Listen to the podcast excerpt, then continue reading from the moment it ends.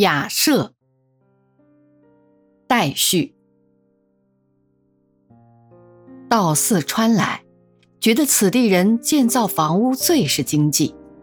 火烧过的砖常常用来做柱子，孤零零的砌起四根柱砖，上面盖上一个木头架子，看上去瘦骨嶙嶙、单薄的可怜。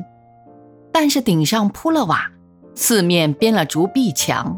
墙上敷了泥灰，远远的看过去，没有人能说不像是座房子。我现在住的雅舍正是这样一座典型的房子。不消说，这房子有砖柱，有竹壁墙，一切特点都应有尽有。讲到住房，我的经验不算少，什么上枝下斋、前廊后厦、一楼一底、三上三下。亭子间、茅草棚、琼楼玉宇和摩天大厦，各式各样，我都尝试过。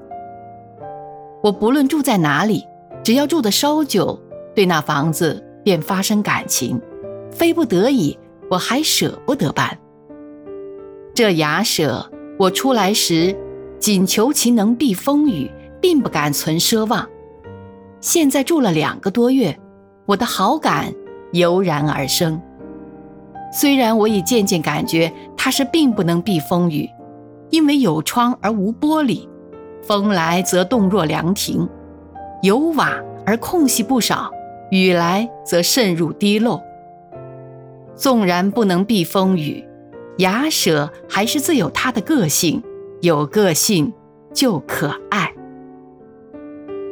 雅舍的位置在半山腰，下距马路约有七八层的土阶。前面是阡陌螺旋的稻田，再远望过去是几抹葱绿的远山，旁边有高粱地，有竹林，有水池，有粪坑，后面是荒僻的针莽未除的土山坡。若说地点荒凉，则月明之夕或风雨之日亦常有客到，大抵好友不嫌路远，路远乃见情谊。客来则先爬几十级土阶，进得屋来仍需上坡，因为屋内地板乃依山势而铺，一面高一面低，坡度甚大，客来无不惊叹。我则久而安之，每日由书房走到饭厅是上坡，饭后鼓腹而出是下坡，亦不觉有大不便处。雅舍共是六间。我居其二，壁墙不顾，门窗不严，故我与邻人彼此均可互通声息。邻人轰饮作乐，衣语诗章，郁郁细语，以及鼾声、喷嚏声、吮汤声、撕纸声、脱皮鞋声，均随时由门窗护壁的细处荡漾而来，破我沉寂。入夜。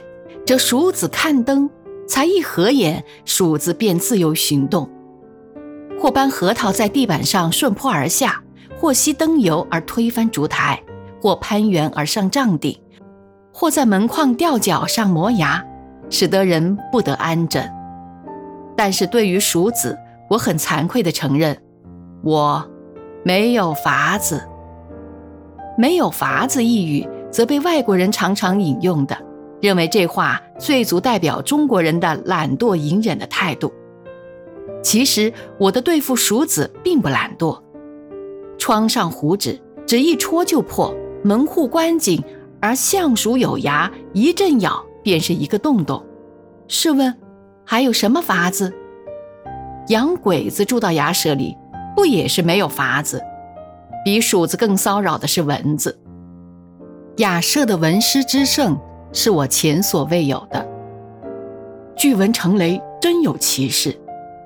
每当黄昏之时，满屋里磕头碰脑的全是蚊子，又黑又大，骨骼都像是硬的。在别处蚊子早已肃清的时候，在雅舍则格外猖獗。来客偶一不留心，则两腿伤处累累隆起，如遇鼠鼠。但是我仍安之。冬天一到，蚊子自然绝迹，明年夏天，谁知道我还是住在崖舍。崖舍最宜月夜，地势较高，得月较先。看山头吐月，红盘乍涌，一刹间清光四射，天空皎洁，四野无声。微闻犬吠，做客无不悄然。舍前有两株梨树，等到月升中天，青光从树间筛洒而下，地上阴影斑驳，此时尤为幽绝。直到星阑人散，闺房就寝，月光仍然逼近窗来，助我凄凉。细雨蒙蒙之际，雅舍亦复有趣。推窗展望，俨然米氏章法，若云若雾。一片弥漫，但若大雨滂沱，我就又惶恐不安了。屋顶湿印到处都有，起初如碗大，俄而扩大如盆，继而滴水乃不绝，终乃屋顶灰泥突然崩裂，如奇葩出战，肃然一声而泥水下注。此刻满是狼藉，抢救无几。此种经验已数见不鲜。雅舍之陈设，只当得简朴二字。但洒扫服饰，不时有纤尘。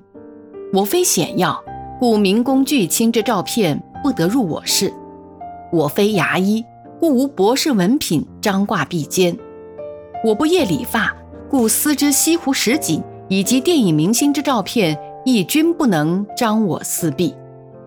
我有一机一椅一榻。酣睡写诗，均已有着，我亦不负他求。但是陈设虽简，我却喜欢翻新布置。昔人常常讥笑妇人喜欢变更桌椅位置，以为这是妇人天性喜变之一征。污否且不论，我是喜欢改变的。中国旧式家庭陈设千篇一律，正厅上是一条案，前面一张八仙桌。一旁一把靠椅，两旁是两把靠椅加一只茶几。我以为陈设一求疏落参差之志，最忌排偶。雅舍所有毫无新奇，但一物一事之安排布置俱不从俗。人入我室，即知此是我室。笠翁闲情偶寄之所论，正合我意。雅舍非我所有。我仅是房客之一，但愿天地者万物之逆旅，人生本来如寄。我住雅舍一日，雅舍即一日为我所有，即使此一日亦不能算我所有，至少此一日雅舍所能给予之苦辣酸甜，我实公受清偿。刘克庄词：客里四家，家四季。我此时此刻普居雅舍，雅舍即似我家。其实四家四季，我亦分辨不清。